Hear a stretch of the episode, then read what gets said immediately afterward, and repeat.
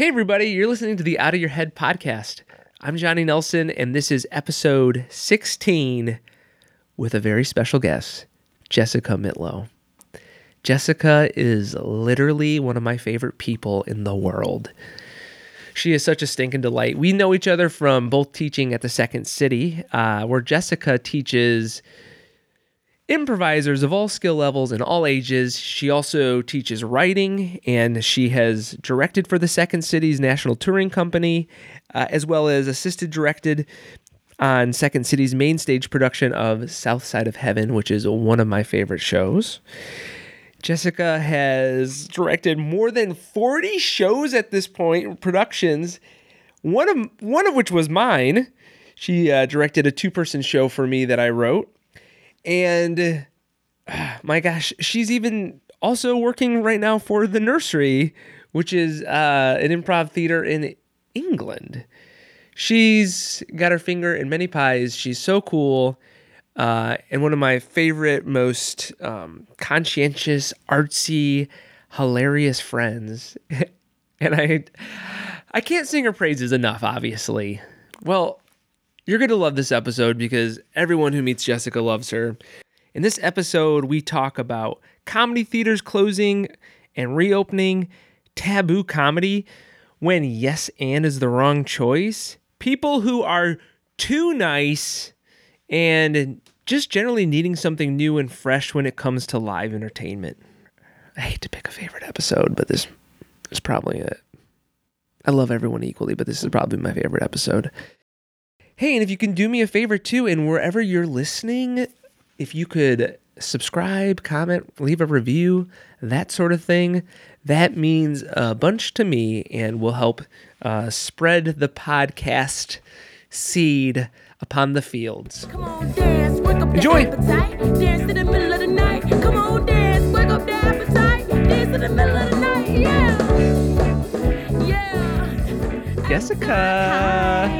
in the middle of the night. Come on, dance, wake up the appetite. Dance in the middle of the night. Yeah. Yeah. Jessica. We've actually known each other for quite some time. It's been a long time now. And not only that, we've played, we've seen each other through pretty big milestones. Not to mention that you married me and Matt.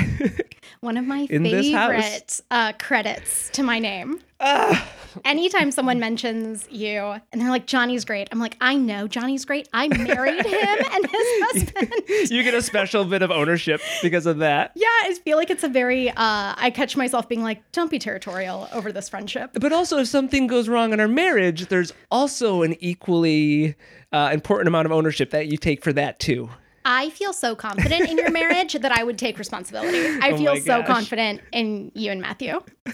Thank you so much. Yeah. I have to start out by telling you something that I love about you so much. Thank God. And I, I want to know if you've heard this before. One of my favorite things about you as a person is you are so positive, but you've got some grit.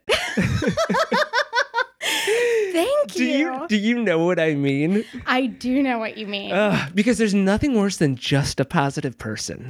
Yes. And I think that that is something that people are always a little surprised about Yeah, because yeah. especially people be like you're so nice. How could you? But also you kind of that was a, a strong thing to say in that moment. Which Yeah. is a like such like it's my preference in general like the people I gravitate to are like generally more positive than negative, you know? But then it all falls apart if they're just positive. I It's so vanilla. yeah, and it's not real. Yes. Right? Like there's that part of you that I think I've I've been realizing how often like yeah that positive or negativity in what you're attracted to in a person and I think that there is something when someone's like just positive that you're like Yeah. I don't fully believe what Yeah. you're saying. Yes. There's also this flip side of the coin too, where like I have to get over being like uncomfortable around people who aren't always smiling at me. Uh-huh. Especially after this year, right? When it was like I had the first interaction. I've been traveling or traveling. I went to Ohio to visit my family for a month. you were traveling. and I came home and walked into my courtyard for my apartment, and I saw someone in the apartment building who home to Chicago or me. home to oh. home to Chicago. Okay. So after being in Ohio, Yeah. And in that month, all of the regulations kind of opened up. And so it was my first time. I wasn't wearing a mask walking into my courtyard. Yeah. Someone who was not wearing a mask was walking towards me. And I was like, oh my God. And he was like, hey, how are you? And I was like, oh, really great. Thank you. Have a good day.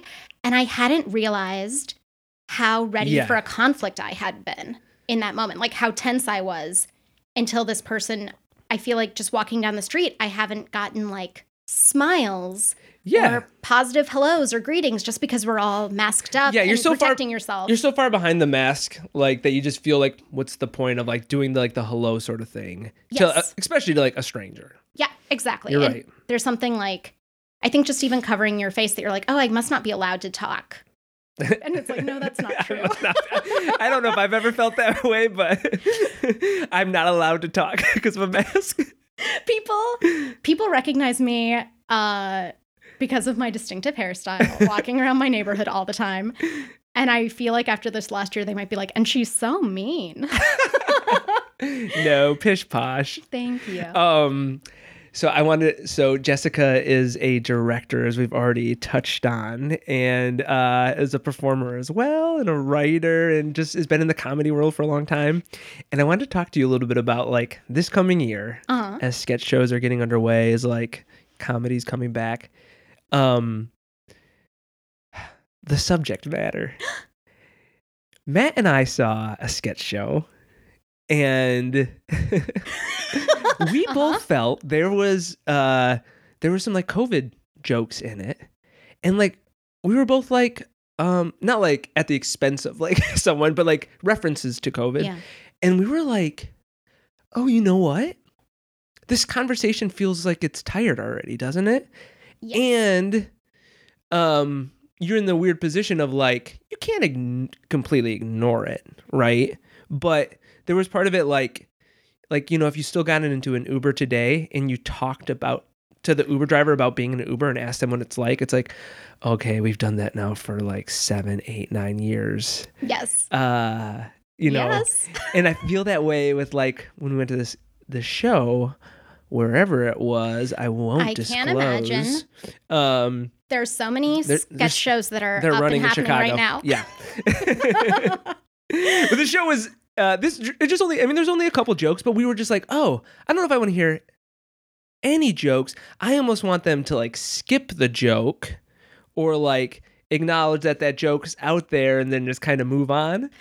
You know, it's very interesting. I don't know. Do you have any thoughts I- about about that in the comedy world? Yeah, I 100% agree. I feel like as soon as you're in the room, I think that's one of the greatest things about sketch comedy and especially live sketch comedy, which is that you can truly be reacting to the current moment. And I think we saw that a lot with like the Trump material. That Yeah. it was like, it felt like for one week you had to talk about it. And then the next week it was already dated in a real way. And I think that that's the same thing about COVID. We've been talking about it so much. I um I look over a lot of satirical essays and so um one of the trends I noticed for a while was like, oh, you had to talk about COVID. And I think that there are still angles Yeah. that you haven't seen yet. But they're few and far between. Yeah. Um, yeah, I think that you'd almost have to be so surprising. But I think that almost opens us up to like, if you're doing a topical show for a large group of people, right. what do you think you have to cover? Mm. And I guess at this point, I would almost say like, nothing. You don't have the obligation to talk about anything because everyone else is talking about it. Every other comedy source is already talking about it. Um, probably Monday, Tuesday, Wednesday, Thursday, Friday. Like we've already seen weeks of it before you get to that live show. Yeah. I wonder too if we're just gonna like, you know, over the past I don't know how long there's been a while where comedy's been shifting so much too, right? Where like um not only like was this last administration so like like weird and it's like it's almost too bizarre to handle, right? Yep. Like the the country's become more polarized and um more um I think there's more things that people would consider offensive um, in- general that you're you're working to avoid and, and be mindful of. And of course, your goal never hopefully to be mean spirited to begin with, but just to know what's like what Yeah. people can feel bad about even if you didn't mean something bad by it, right? So you're you're kind of like I don't know. The um I wonder if we're going to see a shift away from all this like political based comedy that's like grown so much in the past years like Jon Stewart and like all those like news based shows and if it's just going to like have to go back to like wackadoo character Jim Carrey like you know what I mean like Adam Sandler sort of just like that kind of comedy because it seems like it's uh it's a land uh, a landfill what's, what's a Landmine? landmine Yeah. when when there's a lot of landmines, what do you call that? A space with a lot of land. yeah, it feels like a space with a lot of landmines, right? Yeah. And so, like you know, like comedy does like ebb and flow, and I'm wondering if you're, we're gonna see a shift away from like maybe not I that political um comedy because it's so hard to to handle, and and the audience is always so I don't know on the extremes. You have a feel? I do. I yeah, I'm like, yes. Uh I have noticed myself. I was even thinking today like so much of the comedy that I want to see whether it's like in a rehearsal or in a classroom, I've noticed that I personally am like this has to be fun. Yeah. Like yeah. why would I be watching something if it is not bringing me joy? And I've seen really great political pieces, but they still have to hit an element of like joy and unexpectedness. I think it's just harder, which I'm Yes. not mad about. I would love to see, be, again, because what we're la- watching is so much great stuff from John Oliver or like Patriot Act, I felt like made really serious topics so fun and dynamic to watch. And so I think that there's just a level of, again, are you doing this because you think we have to check this box? right. Or are you bringing something new to the conversation? Are you adding an element of theatricality? Are you adding an element of like surprise or that only you can talk about this or this like convey something unique that I think is good? Yeah. Yeah, I think you're right. There has to be something playful and joy there. And I think I think too many people lean into the fact that I'm going to say something I know the audience will like and will misconstrue cheering for that point of view as it being comedic. I was just listening to a stand up comedian who I don't remember the name of talk on a podcast about that exact thing. I might have heard that same that then just maybe where that thought came from. I feel like that was not mine. No, I yeah, but it was the same idea Yeah. that like now we've gone in the last couple of years of being in a space where you say something and everyone does cheer and applaud, but when does that become having to make a joke? yeah, yeah, um, yeah. Yeah. I feel like we must have listened to the same podcast. That must be How where that came from. exciting. True friends People- listening to podcasts. and not remembering which one it was. but I think I hadn't really thought about that before. Or I guess also because I don't hang out a lot in the stand-up world where it was like, oh, I hadn't necessarily seen that shift.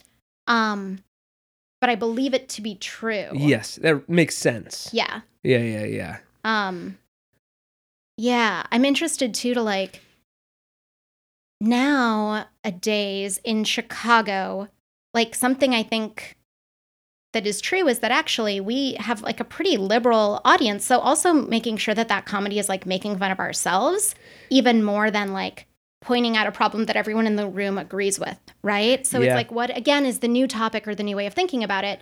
But if the entire room already agrees, why would you spend if I'm not shedding new light on a topic, Yeah. what am I doing? I feel complete as someone who's liberal and frustrated. Oftentimes with liberal people i feel like that's exactly the angle that like needs more exposure from from ourselves. Yes. is that self you know deprecating like sense of humor rather than scoring a point that we already like know the point's going to be scored. You know what i mean? Like we, we all agree on this you know? It's like wait what can we say about ourselves? Yeah. Yeah, and especially in those spaces, some spaces really do bring together like a melting pot of people, but few do in the live community right now. So if you know your audience already thinks something coming in, how are you Yeah. playing with that expectation? yes Um Yeah, I think oh that that's man i want to reference a joke i heard on instagram the other day but i can't remember the chicago performers names i, I better not but it was it was a good example of like the first half of the joke was Oh, never mind. I'm so sorry. No, we have to- I- I can't say it because I because I can't remember for certain who who said it, but it was it was doing that very thing where it's like it was making fun of us. The first half of the joke was making fun of like the liberal point of view, and then the second half, like I don't know, it it, it felt like then it there was like another joke there that was supposedly making fun of the conservative point of view, but it's like just just end on the Yeah. making fun of us liberals. It's fine. Yeah, Like- in rooms where liberals have the power, you have to make fun of the liberals, right? Yeah. Like, and that's not, um, that's not every room, but it is being aware of who the audience is. And I feel like a lot of the times when I walk into a class now, but that has even shifted a little bit, which has been interesting as What like is? things who who the audience is now that it's not people who have had to travel to be in a classroom in the same Yeah. physical location Yep. there is something really exciting about opening up a Zoom room and having a true, still not super, super diverse in terms of Yeah. uh, thought, but more than before, which has been exciting. Yeah, it is. I'm also like, just to real briefly touch on like Zoom stuff. I will say, like in the last couple weeks, I realized actually how much I actually do love having those classes on Zoom I love that. because I've gone through such an arc of like, ah, no, are you are you in person? Are you teaching anything in person or directing I am. I'm in teaching. person? I'm teaching one class in person right now, an adult like level one class, and they're all wearing masks, and it's so much harder than online. Yeah. and it's um, just so the thing that I was gonna say about what I liked about um Zoom that I didn't realize is I didn't realize because I it was the first time stepping back to in person and with a mask on they all looked like kind of terrified the whole time. I just saw their eyes right? Yeah. and so like I was trying to loosen them up. But then I also remembered that like man that's often the feeling in a room for the first day anyways. But then I thought about it and I was like I almost never felt that online. And I taught a bunch of drop-ins and first day classes and people were just more comfortable at home immediately. Yeah. bizarrely so like there was less of a hurdle.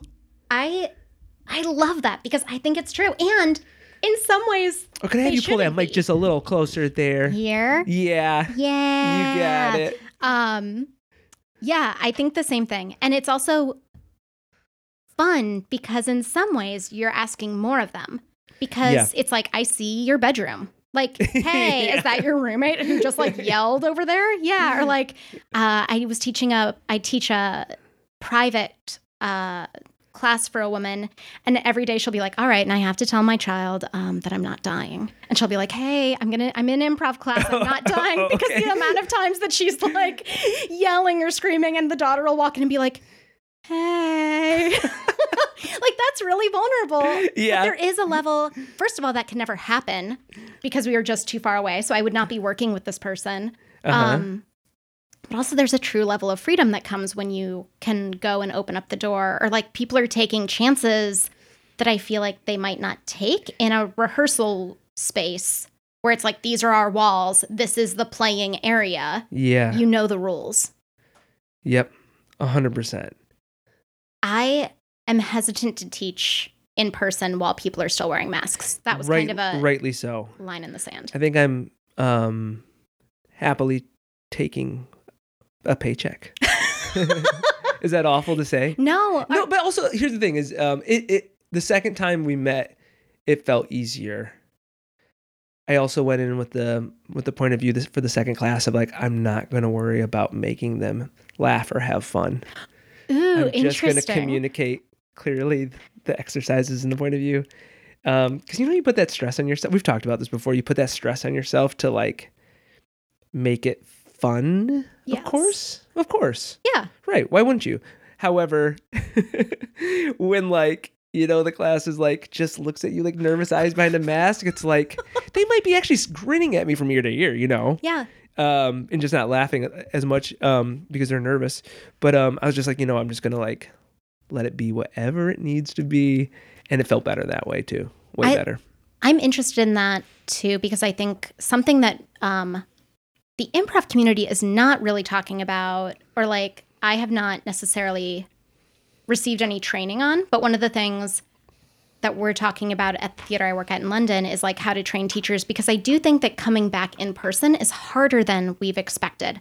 So like I actually think even if I'm enjoying this improv class, Yeah. I'm like, oh, I'm closer to this person. Like this, these are a lot of people. Like that, it's not the improv. It's like, oh, I'm doing something I haven't done for a year, and that is actually playing out mentally in a whole bunch of other ways. It's more stressful than I thought, and I don't know how to deal with that. Um, yeah, I think everyone's like, we're just going to go back in person. It's going to be great for everyone, and I think everyone's like, this is great, and I'm also exhausted and kind of stressed out, and I don't know why. Matt and I have been saying that about hanging out with people. Like as we're starting to hang out with people, uh, my husband and I, um, we are like, we're like, oh man, like, I always have like low level anxiety about everything all the time. Yeah. I just power I through too. it. I do too. Uh, yeah, yeah, yeah. Which we should talk about this. Um, in general, I, I I feel this way, but like in, more like there's like been a couple like in person things, and I'm like, oh, like I wanted to like kind of like dart out a little early and whatnot. And he was um, Matt was observing that same thing. Really? Yeah, of like, oh yeah.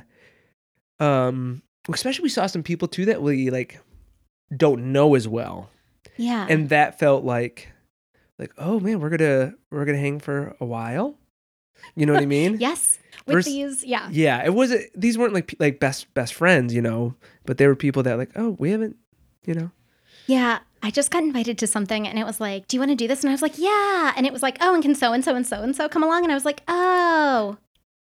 Yeah. But I noticed and maybe that's part of it too is that for a year we've had to be so like what's worth it? Oh, right? sure. Or like, "Oh, I do want to see this person and I'm willing to take these risks." Yeah. And now I feel like maybe it's just more in tuned with like I don't want to spend my time there. There's nothing wrong with it, but I am aware that like my emotion went down and I never would have given myself the space to do that before to be like, well, I'm sure they're fine or like I'm sure that restaurant's fine, but I don't know that I want to spend my time at that restaurant. i think there's something like across the board true about like feeling like we've had more options to be choosy this past year Yes. and like and i don't know how long we're going to try to like hold on to that or how long we're going to think we can be able to hold on to that we're like nope sorry life's a moving forward Yep. but like there's certainly a feeling of like oh i don't want to disrupt my day for something like i got so used to like living a retired semi-retired Yes. life where it's like oh yeah like you know I, i'm gonna go work online for a little bit and then poof i'm done you know Yes. That I got a message, a work message on my way here, and it was like, "Hey, did you take care of this, this, and this?" And I was like, "I'm not working right now," and I feel like um, I know for a fact. Four months ago, I would not have thought that. That it really was. Yeah, it's like yeah, I'm slowly on drawing call. those boundaries of being like, oh wait, this is when I do this, Yeah. and this is when I don't. Um, which is constantly, to your point, being tested. And I don't know if in a week I'll have the same uh, boundary that I do right now yeah but it's been interesting to play with it and to hear other people advocating for theirs and to be like, oh, when do we line up? And when do we not? And what happens when we don't? And it's like, okay, then we're not getting together. And that's okay Yeah. too. We're like, Yeah, oh, then we're not going to do this. We're not going to do this this way. Okay. Um, which is cool. okay just total um total guess Uh-huh. shot in the dark you know we've had a year where you know like almost all the performing arts went away or tried to stay online and it was not worth watching Yeah. in my opinion um i feel like i feel like Oh, go like like studying on online was okay for the Mhm. performing arts and taking like acting classes and improv and whatever and writing classes. I feel like there was value in that but i felt like everything i saw that was performed online i was like no thanks um for me. Uh but you know like theaters are gone maybe people moved away people moved you know out. Do you have a sense of like maybe more even specifically in Chicago of like I'm, I'm going to phrase this to you two ways. Do you have a sense of what might emerge or two I'm going to give you a magic director wand and like what would you want to emerge?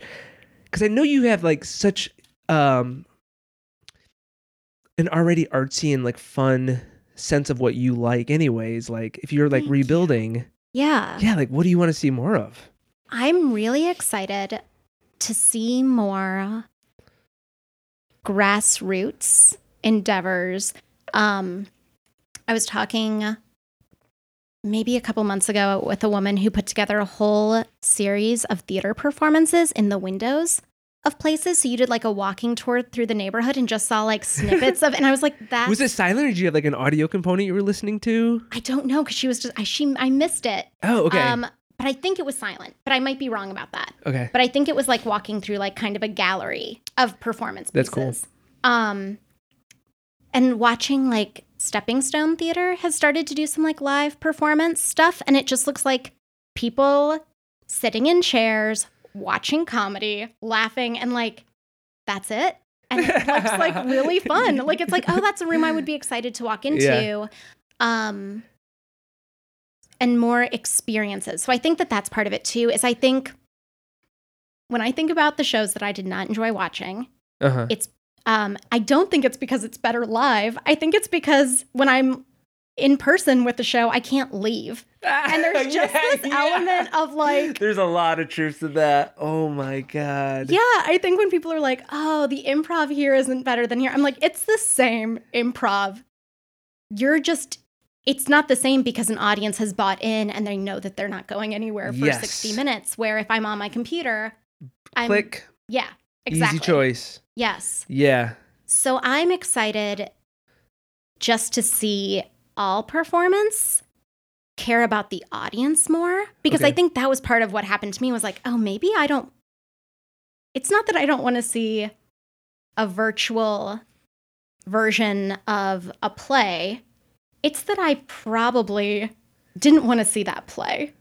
Um, or I don't want to sit and be talked at anymore. So now when I go to any kind of performance, I don't need like audience participation, but I do want to feel like my presence matters in some way and that going there is an experience beyond what typically has been a theatrical experience, which is that like I get dressed up, I wait in line, maybe we get dinner before or we get dinner after, we get drinks. Like that I think there's something about the whole experience even more than the product. And I'm willing to change my mind about this.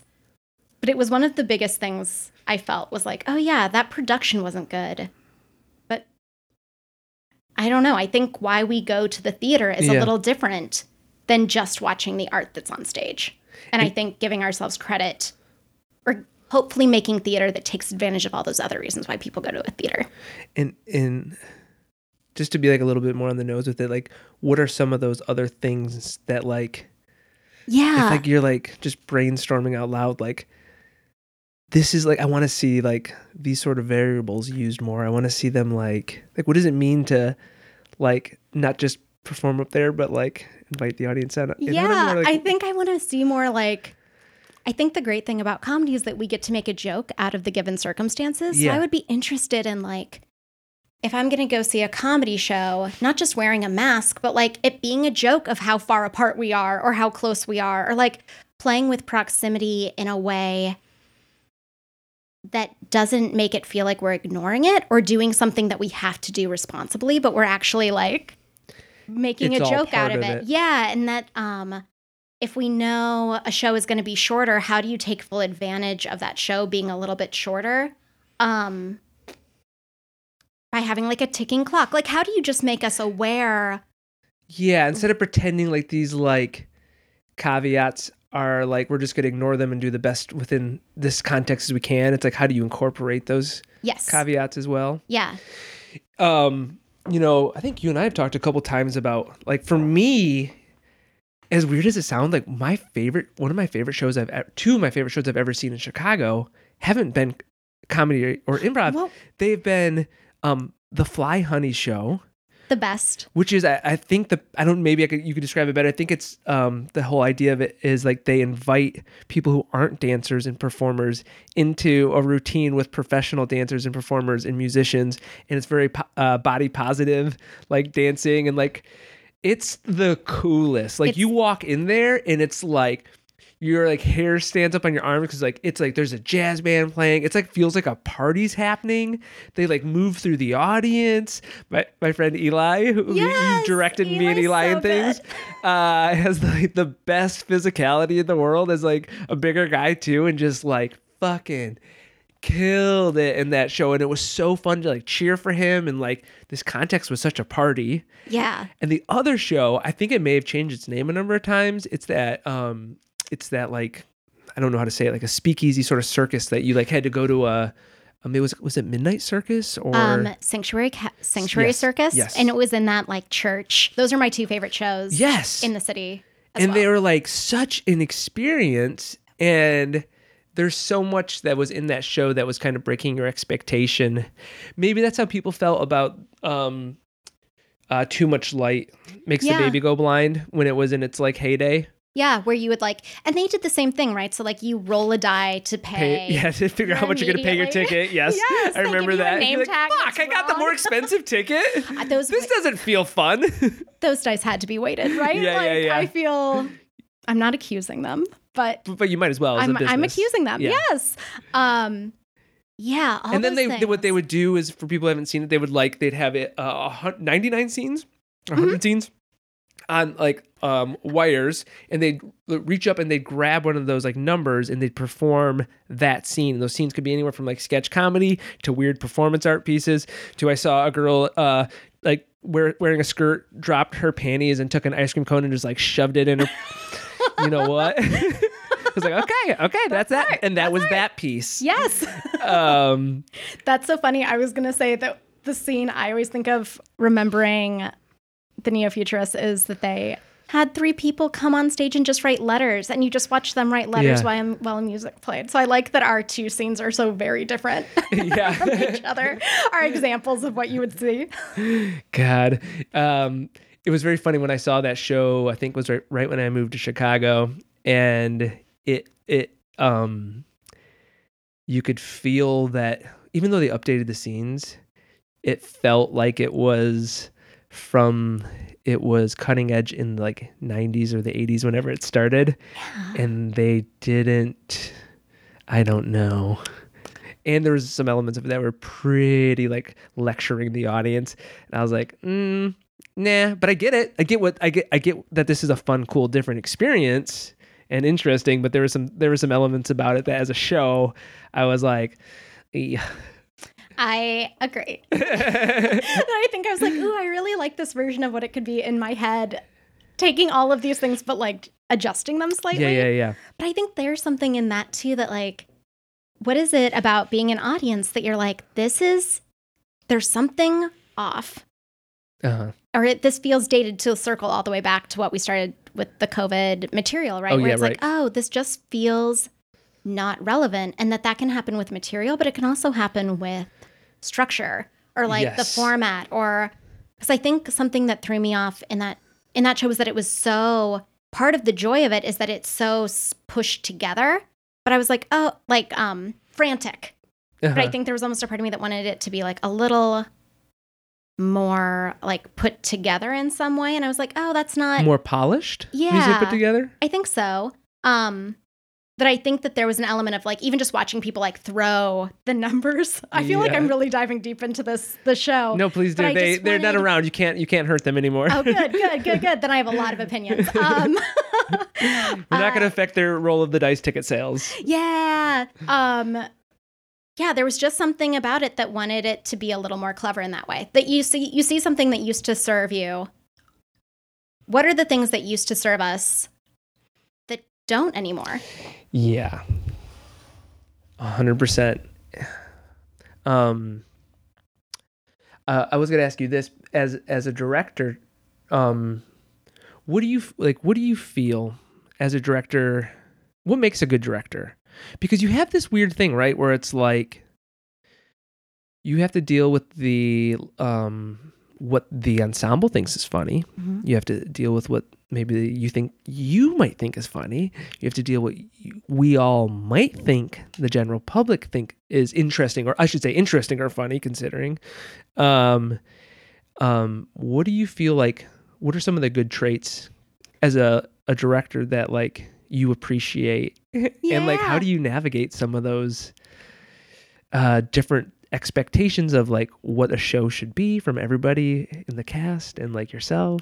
Yeah, I think it's It's a loaded question. no, There's I a lot love of parts it. I gave you I- um I think there's an element of taking ownership over it without being in control of it, if that makes sense. Like, Yeah. I care about this and I am going to breathe life into everything, but it's not about doing it my way. And I guess also something that has helped me in sketch comedy is knowing that all I have to do is like, so many things are better when I'm like, here's what I see, here's the problem, here's how I think to fix it. But that doesn't mean I want you to fix it exactly how I told you. And so often with that liberty of then someone going away and being like, here's what I did, it's like, oh, yeah, that's so much better. Like Mm. that I can diagnose. Um, it's not having an end goal of what something has to be in terms of either a scene or a show show. but being honest about being like oh this um this doesn't work and it's missing x y or z so being clear about what a scene needs and what an actor needs that isn't about fixing it's not your job to go in and like give a line reading or tell Yeah. exactly what that joke should be. Um, but it is about helping someone hear the rhythm of a scene if they don't maybe hear it or helping someone to have the technical tools if maybe they're lacking those technical tools of like oh it's the dialogue is too clunky. Here's a simple technique that you probably don't know to help fix that dialogue. So i think one of the things that i really find watching a director to be really exciting is when someone clearly has a point of view and clearly cares hmm but they're using it to add a element of freedom to Yeah. the process rather than an element of control. And I don't think I had that when I first started, which I think is also why I value it so much when I watch someone do it. I'm like, oh, you let something happen and grow, and you picked the best parts of it to keep developing. hmm You didn't like micromanage that plant into growing the exact way you thought that plant needed to grow in order to create the bouquet you had decided in your head should be there. Yeah. That's good. You know, there's also this other component of this too. And like you and I both have the experience of s- some of the avenues that we've worked in um, that the, um, we, you sometimes, or maybe even oftentimes get to like try the show out in front of the audience. Yeah. Which that's a different animal. And that's a, you get, you get, there's different like, I don't know, the whole process then becomes different, right? Because there's so much more guesswork in a show that you didn't test out. You know, uh, the two man show that you kind of came in and did some directing on? Yes. That show, I wish I would have had um, set myself up to do some previews on and test that show. Um, because we, we, you know, it's so hard to create that stuff in a vacuum. Like every stand up goes out and tries their jokes over and over, right? Yeah. Second City creates a show um, that has how long is that process? Like 10 weeks. 10 Seven- weeks Seven nights a week for 10 weeks. in front of like a bunch of people. Like, Yeah. That that show's often really good, but it better be fucking good. Yeah. 10 weeks? Yes. You're like, that's so much time to test out material. Like, that's such uh, an awesome opportunity. But you know, when you create something in a vacuum and like try to like figure out that process, that's a whole different beast, isn't it? Yeah, I think the biggest, I don't, I would be hesitant. Obviously, obviously, there's no way to control it. And you're Yeah. always like, okay, I'll do whatever. I would always, I would always rather test something in front of an audience. And I think nine times out of 10, this is a Mick Napier thing. I think. Uh, Give him like, credit regardless and I'm maybe gonna get- misconstrue it. he pro if it wasn't Mick Napier, he probably told whoever it was Yeah, and right. it filtered through. But like if you're testing something in front of an audience, it also takes away so much of the work. Like if I'm an actor bringing in a scene and I just test it in front of the audience, that tells me so much more than if I'm sitting Yeah. at my computer for an Yeah. hour trying to write something. And the same thing if I'm a director who's like, I don't know if this works or not. Let's go back and forth and talk about it, Right. or let's put it in front of an audience and immediately tell. Like, what a joyful way to create material. And like, Also, what a what a fortunate position to be in to be able to do that too. Yes. Yeah, I think get to do that Chicago is unusual. Whenever I think of leaving Chicago, I think that there is a creation ethic that makes it really hard to beat Uh. anywhere else in the world. Yeah. I don't know of anywhere else that is so accepting and embracing of the process of like trial and error and building something on its feet. I don't know. I don't know if I have enough experience trying stuff other places. Yeah, but, but I, I I agree that Chicago does do well with that Yeah. and um, fosters that. Do you think that um have you been involved in projects where that aren't comedic where you sometimes tested the material out in front of an audience or the the show out in front of an audience as you worked on it and wrote it and created it um, or and then other times created in a vacuum and then performed it and when the end goal isn't necessary necessarily laughter if you have worked on these sort of projects do you still f- feel that process is as necessary and as helpful or how that might be different if that makes sense Yeah, I haven't done I haven't done a ton of just like pure up pure drama. Normally if someone's seeking me out to work on something, it's because It's- even if they want yeah. to talk about something really serious, they want to do it with an element of comedy. Mm-hmm. Um, but I would say yes. And I think that most of the time when people talk about like working on Broadway or working in any resident theater, the biggest thing they say is that they didn't have enough time to rehearse and that those shows usually like go up. It's like, oh, you have four weeks of rehearsal. And then the show opens and everyone reviews it. And then a month later, a lot of those actors are like, that's when it was good. Right? Yeah. Like we've been in it for a while. We sat into it. We saw it in front of an act. We had the rhythm in our bodies. yeah yeah yeah So yeah, I think every show can benefit from more time in front of an audience. And I don't know why. I would love I would love to see more shows. And I think I would go more if I could see a show the way you do at Second City, which is like, oh, I'm going to go at the beginning of this process. And then I want to go back and see how it's changed and adjusted. I would be interested in like if Steppenwolf was like, hey, come see this show. It's real up on its feet new, but we're going to make it better. And then I would probably want to go back and see it again to be like, yeah, how'd you make it better? Wouldn't that be bizarre if like Steppenwolf like slowly was in one play and this play slowly melded and me- had a metamorphosis and transitioned into like something completely different? Who's Afraid of Virginia Woolf then gets cast with a group of actors who then slowly turn it into. Something like Tennessee William, like yeah. We have to Would tell them that- that idea. That Yeah, would be a yeah. dream come true. oh my gosh, you're like, what am I watching? Yes. Oh man, I only saw one Steppenwolf play, and I went. it, was, it was in the round, and me and my friend got really high before we went, and it was kind of like a sensitive um, subject matter, and I'm not going to say what it was because I laughed, and it would make me seem like a bad person. Um, but we were like giggling so hard and trying to stop ourselves from laughing while it was in the round, and everybody. It like got so serious and like we were just like like trembling and like hitting each other like both stop laughing like stop laughing stop laughing.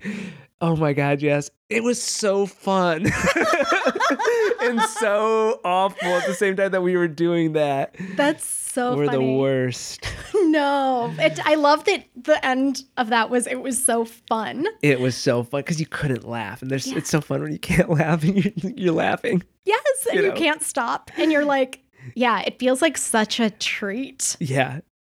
That's why like that's why like comedy like you know is inherently mixed with taboo topics, right? Because like when you know you're like something's too dark or like ooh a little bit like on the line of the edge, like that's where so much comedy happens because you're like I'm not supposed to laugh, Yes. right? Yeah. And now it, I feel like that's you know going back to what we talked about earlier. There's like this like challenge in the zeitgeist of like a lot of a lot of things are off topic, or or um we, we need to be careful about. but there's no uh yeah. I think we're like at a stage with a lot of things where it's like, then avoid it, Yeah. you know, and it's like, wait, can you, can you, can you find that that safe spot and that levity and that joy in in some of these topics that's Yeah. welcoming and fun and not not um, just being an asshole or being um, a naysayer about things that were like, well, these are like you know good behavior things too. I'm being so vague. No, I'm like, what out, are you out of thinking out of safety. but you know, I, because because um, there is so much that's taboo. Um, it's a challenge for comedy, but also it's also what creates comedy. You know? Yeah. And I don't, I think it's so interesting. So rarely am I like, don't talk about this. Yeah. Most of the time, it's like, well, why are you talking about this? And what is it that you really want to say? Um, because I don't, I don't think that we're sick. I don't think that the idea is don't talk about a topic. I do think that it's like, oh, you don't have the experience to talk about that topic Yeah. in a way that is nuanced or you think just by talk like we were talking about with like the cheering it's like you think yes, just by talking about this topic you're doing enough but you haven't done like the research into it or like you think it's bad or good but you're not you don't have the point of view of why um Oh yeah. Man, I heard something um the other day about breaking rules in general in life and um knowing you have to like 100% know the rule and like find the value in the in the the goodness in the rule Yeah. to break the rule. And like that's kind of true with comedy, right? a hundred percent Like if you're like going out and just being edgy just to be edgy, you're probably kind of just being an asshole. yeah Right? yeah it's like And on- that's yeah, go ahead. no i was just gonna say it's like when someone tells you like yeah uh, my friends tell me i'm super honest and you're like ooh i bet that means you're just like you're mean. just mean yeah yeah boy i don't know it's so interesting Uh, but i interrupted you go on oh no no no um i think that's the end of that thought but it's it is just funny that like um when you're not supposed to laugh that's often what makes us want to laugh Yes. Well, and what a joyful thing to watch. And I think that's it too, is like one of the biggest, one of the first lessons is just emotion and showing emotion because it's really the first rule that you get to break. Even before you're, whether or not you're talking about a taboo topic, Mhm. actually, if you say something in a scene and I show that I'm really upset, yeah or that I'm really hurt or that I'm really happy, that will get a laugh because we know in society we're not supposed to show that much emotion, Right. right? So it's like we're inherently breaking a taboo Right, just by right. reacting in front of a group of people, honestly. having a release yeah, Yes. it's like that's already really dynamic to watch because it's something that so often we're not allowed to do or so often the thing I find myself laughing about when I'm with my friends. It's like Yeah. I could totally see that that comment made you mad. That is so funny. Yeah. Ugh, yeah, as someone who's like, God, I have such a dark sense of humor. Like Yeah. that's like often my taboo, right? Is like that I want to cross. and like it's so funny working with kids because like somebody of the shows like I've like directed, I've been like, yes, go more dark. I've seen those shows. They're very funny. it's just it's uh yeah, I'm like I hope your parents are okay with this. and often they are, as far as I know. But like that's that's often my taboo of like I was just thinking about this the other day about like solo scenes that I have and like how many of them are like dealing with death or some like intrinsically awful like murder. You know, I have that that one bit where the where the kid finds his entire family Yeah. dead. And he's like, ha ha ha, I know this is just a joke, you know? And Yeah. I'm like, that's awful. that is awful. That's such a funny scene, So, though. so That's a good- awful. That's a good bit. But I have a lot of scenes like that.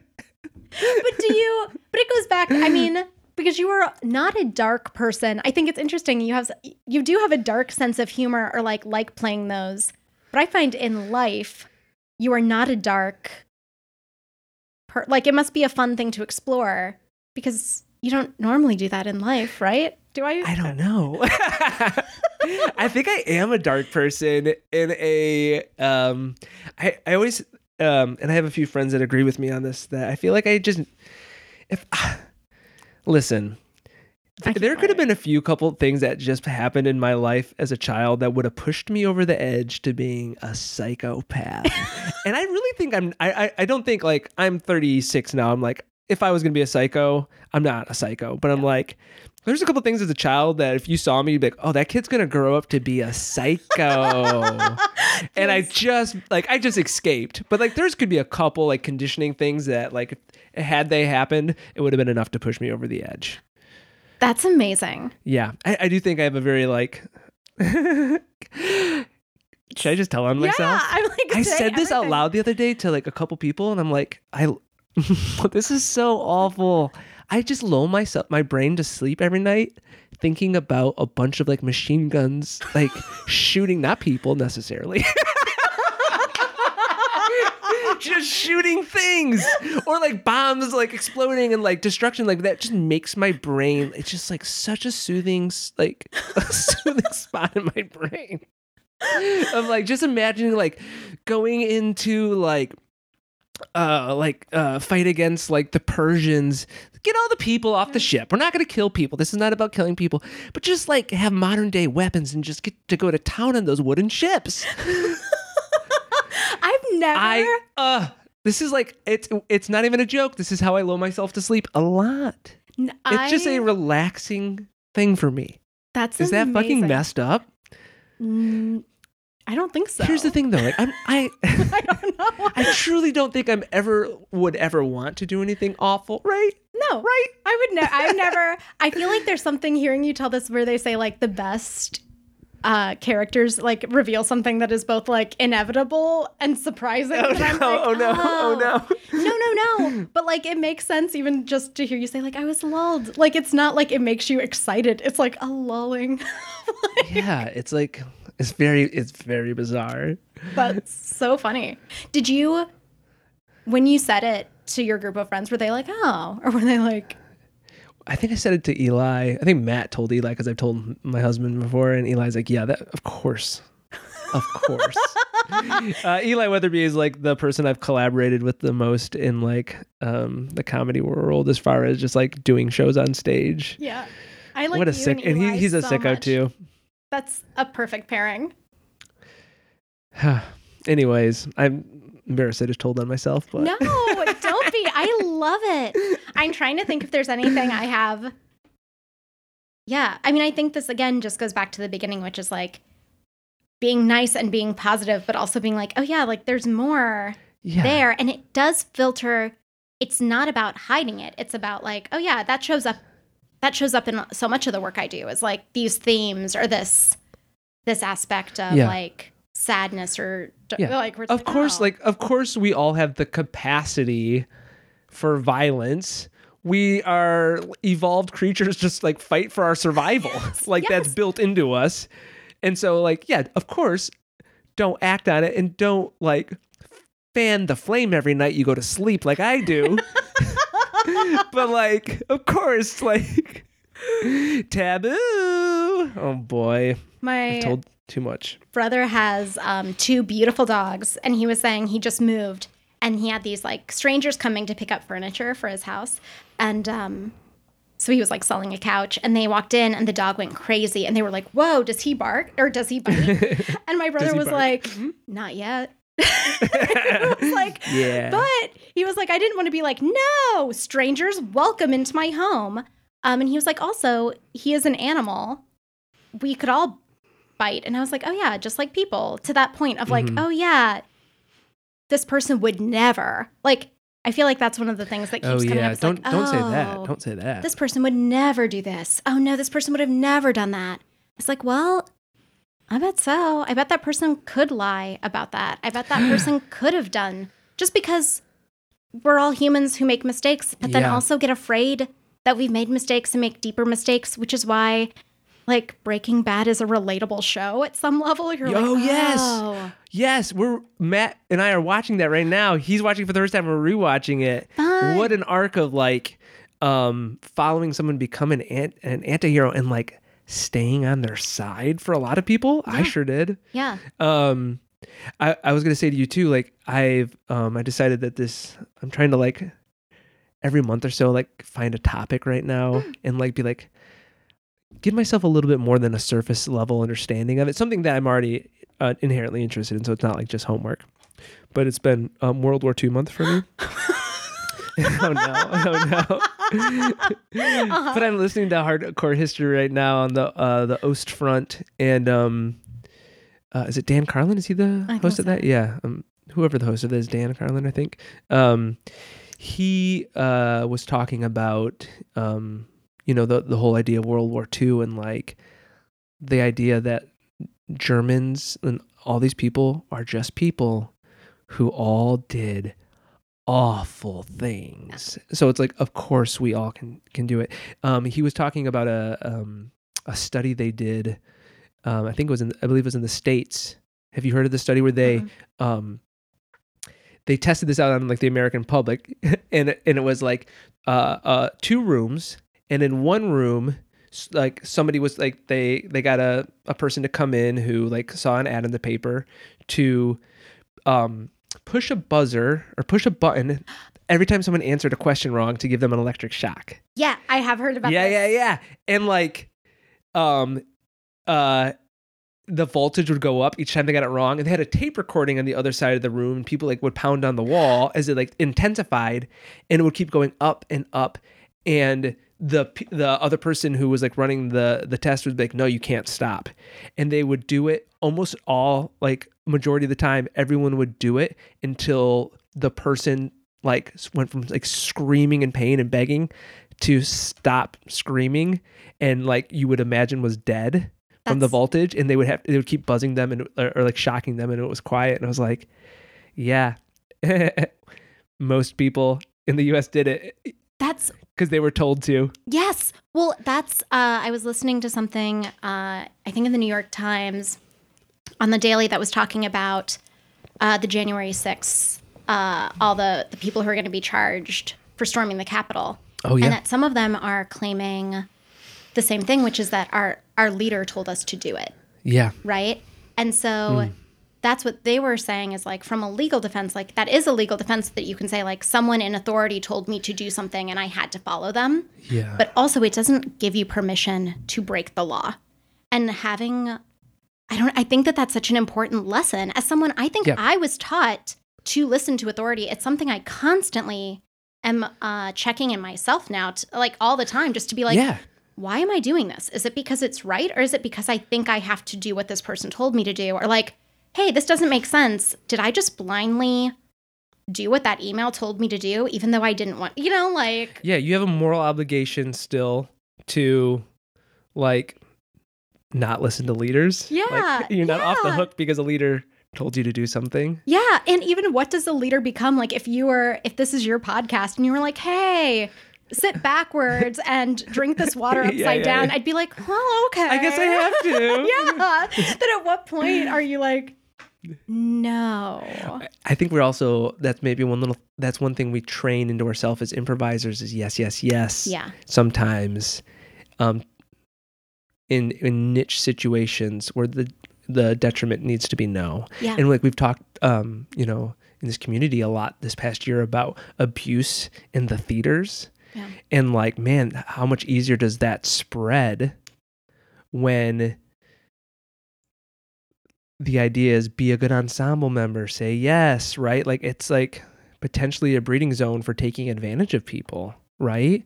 Or like having pe- somebody be in an ensemble or a class and something happened that they didn't feel comfortable with, but you're just in this like um this world of like yes, yes, yes, right? It's like, oh boy, like I could definitely see where that can get taken advantage of and you know, I won't teach yes and now without talking about yes and bullying.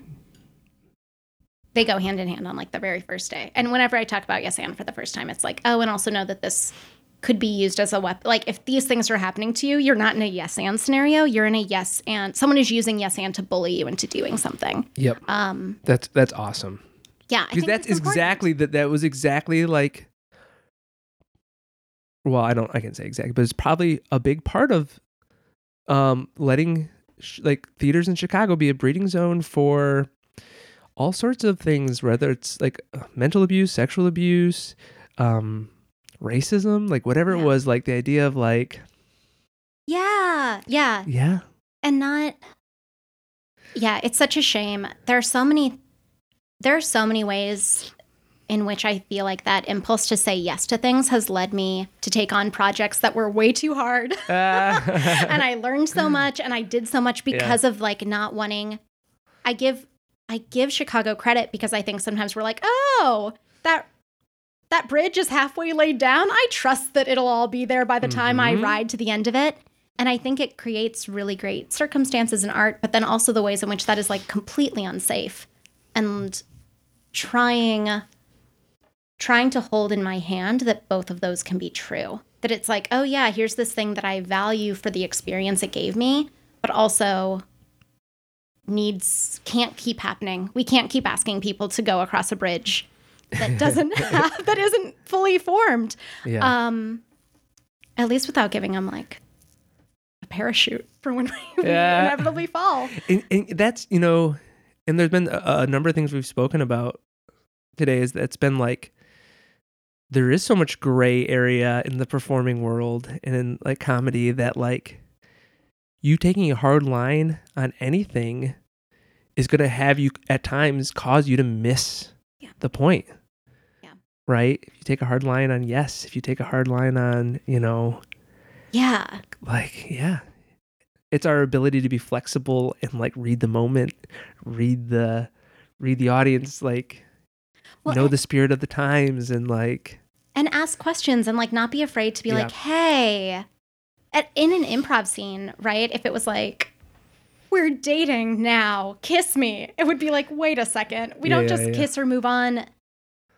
We would we could talk about it honestly. It'd be like, wait, this is really surprising to me.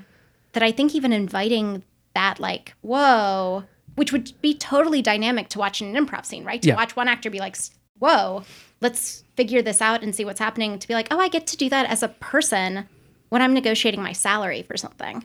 I get to be like, hey, this doesn't make sense. Or like, whoa, this is completely, we need to talk about it and figure this out. Um, I don't just have to accept it. And I also don't have to just be like, no, and That it's like, oh, wait, let's have the hard conversations. And let's also teach people, let's teach people how to have those hard conversations because it's confrontation in this community is so hard. Every single time I feel like I have to confront someone about something, I'm like, oh God, this is the end. It's like, no, it's not. It's all Yeah, fine. yeah, it's yeah. always fine. Um, yeah yeah. yeah and if like getting back to that grit and not just nice right Yeah. it's like if you avoid that confrontation it's like it, you know it lacks substance right Yeah.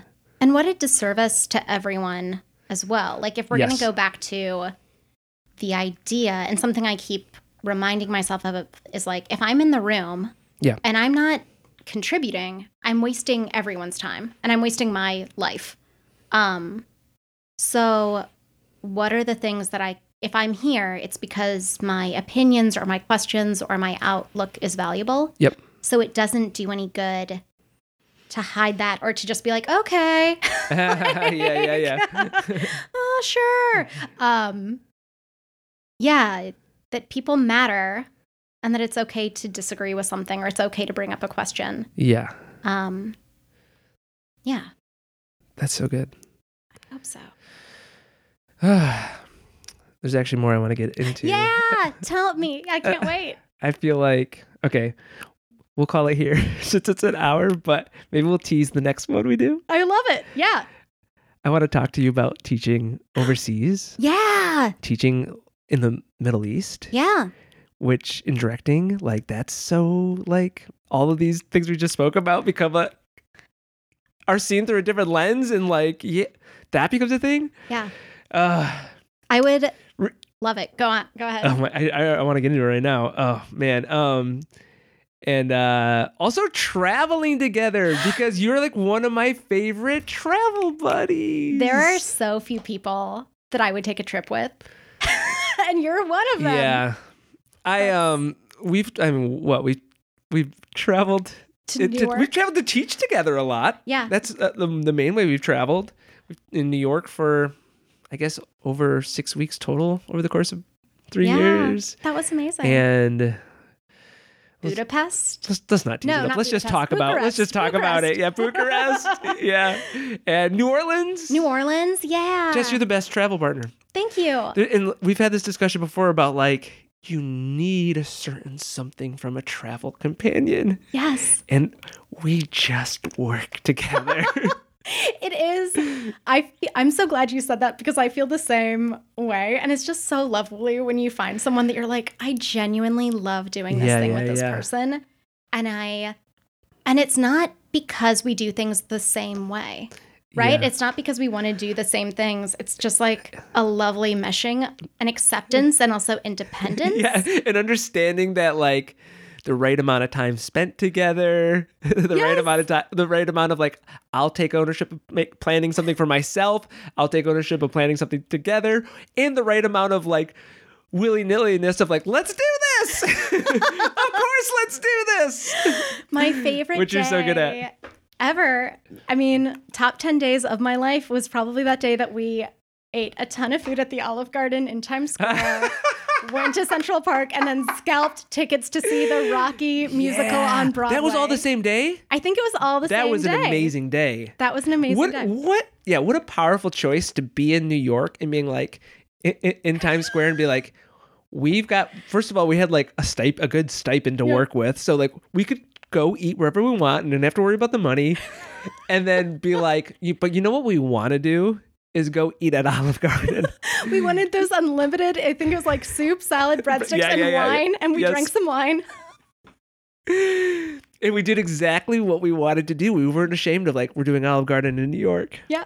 well maybe a little bit but Yeah. It was a fun it felt like a um like mischief. I'm I'm interested recently in like just the level of mischief Yes. that is coming into the joyful moments. And I think there's that was a day of like this feels kind of mischievous. Yeah, like when you when you were like, let's go see Rocky the musical. When we say Rocky, we mean um Yeah, Bo- Rocky Balboa. Balboa, yeah. Uh, which was my first uh, Broadway musical ever to see. And uh, Jess is like, let's buy these tickets from the scalper. and he gave it like we gave him Two hundred dollars was it two hundred dollars? We gave him yeah, that's a chunk of change for me. for me too. There's other people who are like, yeah, of course, two hundred dollars, right? I'm like, you know, and then he ran, like he got out of there, and then we were standing in line, and we started looking at our tickets, and our tickets didn't look like anybody else's tickets, and we were like, oh no, and then we went through the line, and I was still like. They're gonna come and get us once we sit down, you know. Yes, the whole first act, I think we were both just ready for someone Yeah. to be like, You're sitting in our seats, get up. And if you haven't seen Rocky the Musical, I don't think you can anymore, right? you can't it was only open for like four months, I think. and it was um it was not great but it was so awesome Yeah. That's the perfect way to describe it. It was Yeah. such the music wasn't memorable the acting was whatever and the story right Mhm. you want to know what my favorite part of the whole thing was the the set Yeah. the set the changing of the set my favorite moment in the show um was when they for the final fight they brought the stage they took the people in the front few rows and they made it in the round they had them go on stage and the and the um, boxing ring moved moved center and they boxed and like rocky came in and who's the who's the uh Apollo Creed. Apollo Creed, and they boxed, and people were standing on their feet in this theater cheering, It was amazing. and like like it felt like you were at a sporting event, but completely invested in the drama and narrative of the character fighting, and like. Just to this day, my favorite thing about that was the actors taking their bow at the end because the actors took their bow in a celebratory way as like we just fucking won! And like got to absorb it. And there's always this like humility of an actor taking a bow and like oh yes yes yes. But it was just like we were all cheering together of like That's- it was amazing. My hair was standing on my arms while I was explaining that everyone. I was so I mean, I'm so glad I was at like uh, a retreat for directors and then like all these um, very prestigious directors from all over the world and uh, the man who was facilitating was like, "What's everyone's favorite theatrical moment?" And I was like, "I've got to tell you, I saw this moment in Rocky," and Yeah. was like, "We don't respect you anymore." But I was like, it was truly, and I think there's something about that of like to have 50 people stand, leave their Yep. seats, go on stage, sit in new seats, and have it all be like a regular part. Like it was just so special to watch. And there was so much craft that went into making this moment in a Broadway show, like a sporting event. yep And we never get to feel that way at a Broadway show. Not never, but it's Yeah. rare. Um, that is really cool. yeah it was very cool also ties back to kind of like the idea of you're talking about of like what's the new creative thing we bring into the theater that you know doesn't just make it you sit out in the audience and you know We'll talk. yeah the next year we saw Les Mis together which arguably should be the better the, Yeah. the better musical uh musical right the more famous one and I really disliked it I disliked it too. Did we leave? We stayed the whole time. I think we did Yeah. yeah Anytime someone talks about Les Mis, because I think that was even it too. We were like, oh, we we were so nervous about not wanting to spend so much money and see something that wasn't good yeah, that then yeah. we saw Les Mis and we're just like, are we are we crazy? Which is so interesting. yeah isn't that because that we should have technically liked that more Yeah, and it's like more should have. renowned. Yeah, it has this huge legacy. Yeah. I always feel that way when I go to like operas and stuff like that. That I'm like, I know I'm supposed to like this, and so I'm liking it partly because I know I'm supposed to. Yeah. And then it's that type of fun. What do they call that? Like type two fun or whatever, or type three fun. I forget which one it is. Where it's like in the moment it's not fun. Yeah. it's like it's like working out really hard. Yep. You know, it's like in the moment it's not fun, but afterwards it's really fun. I like hearing that. I don't know that I've heard. And I feel that way about a lot of theater stuff. I'm like, I'm supposed to like this. And then afterwards, I'm glad I had that cultural event. But in the moment, I'm like, fucking end. yeah. That's I always talk about that. In That's so bad.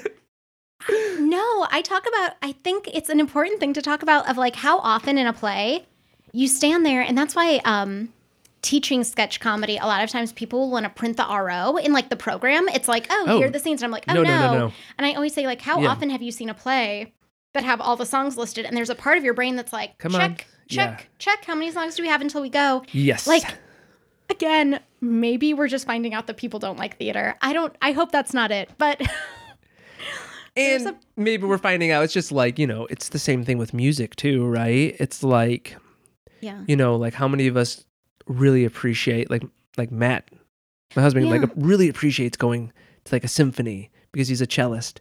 But I'm like, all these songs sound the same to me after a while.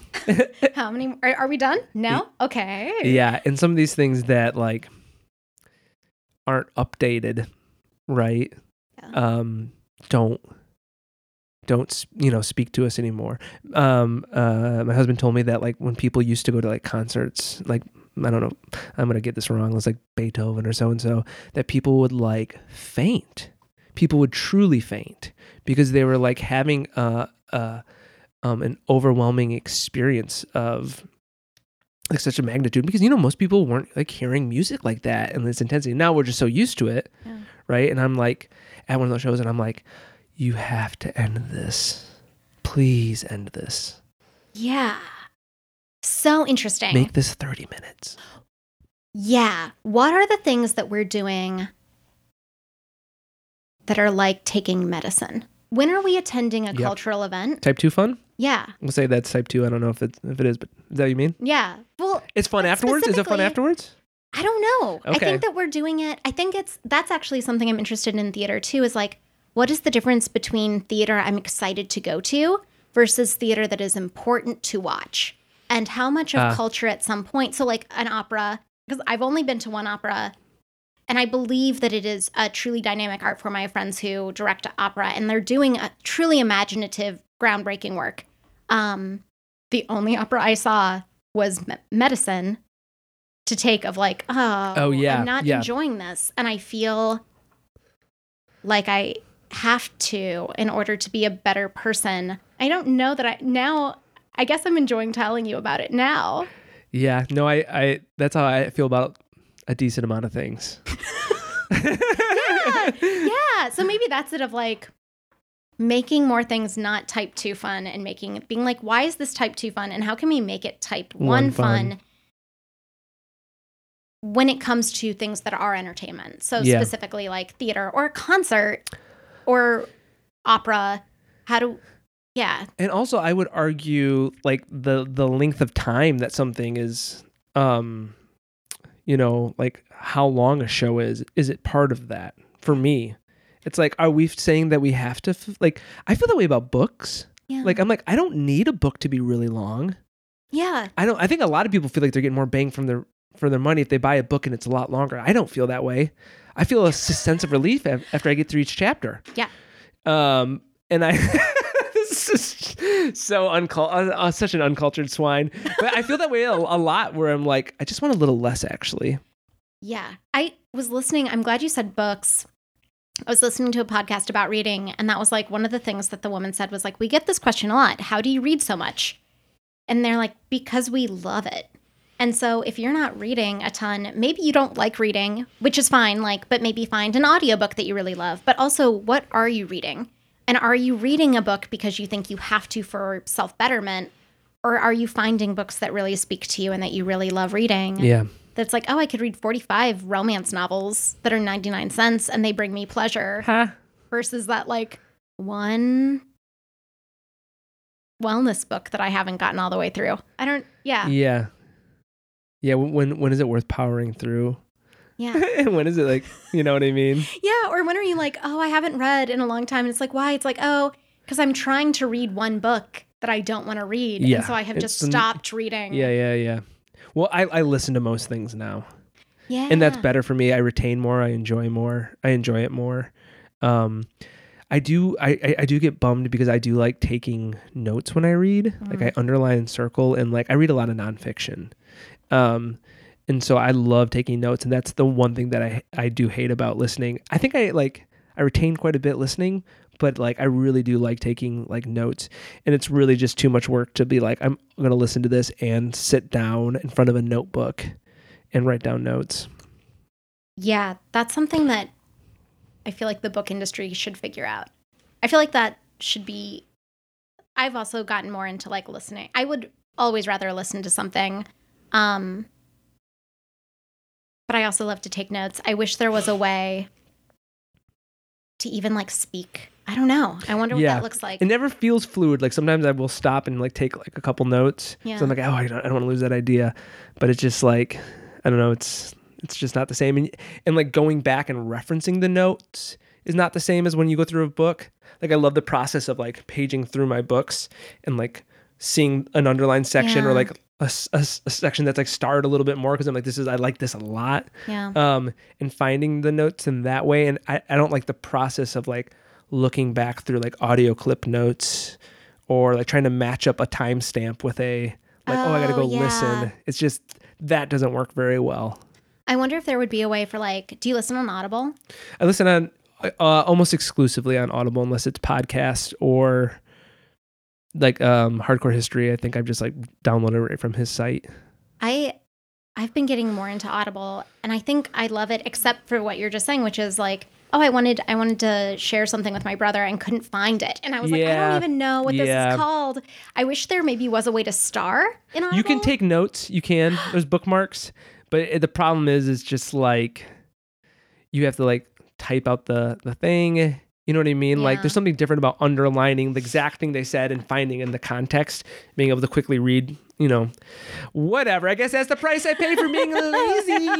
I was like I don't know why I feel like I need to solve this Yeah, you don't. for Audible but let me try. I was gonna Um, end this earlier because we were at the hour mark, but I can't stop talking to Jess. She's a delight. Jess, joy. you will you please come back and do another Yeah, one? I would love I it. feel like I always can talk to you. It would and be a you're such a delight. I'm also very excited as soon as we hang up to ask you a million more questions. Yeah, I know. We're gonna hang out. We're gonna have wine in the backyard.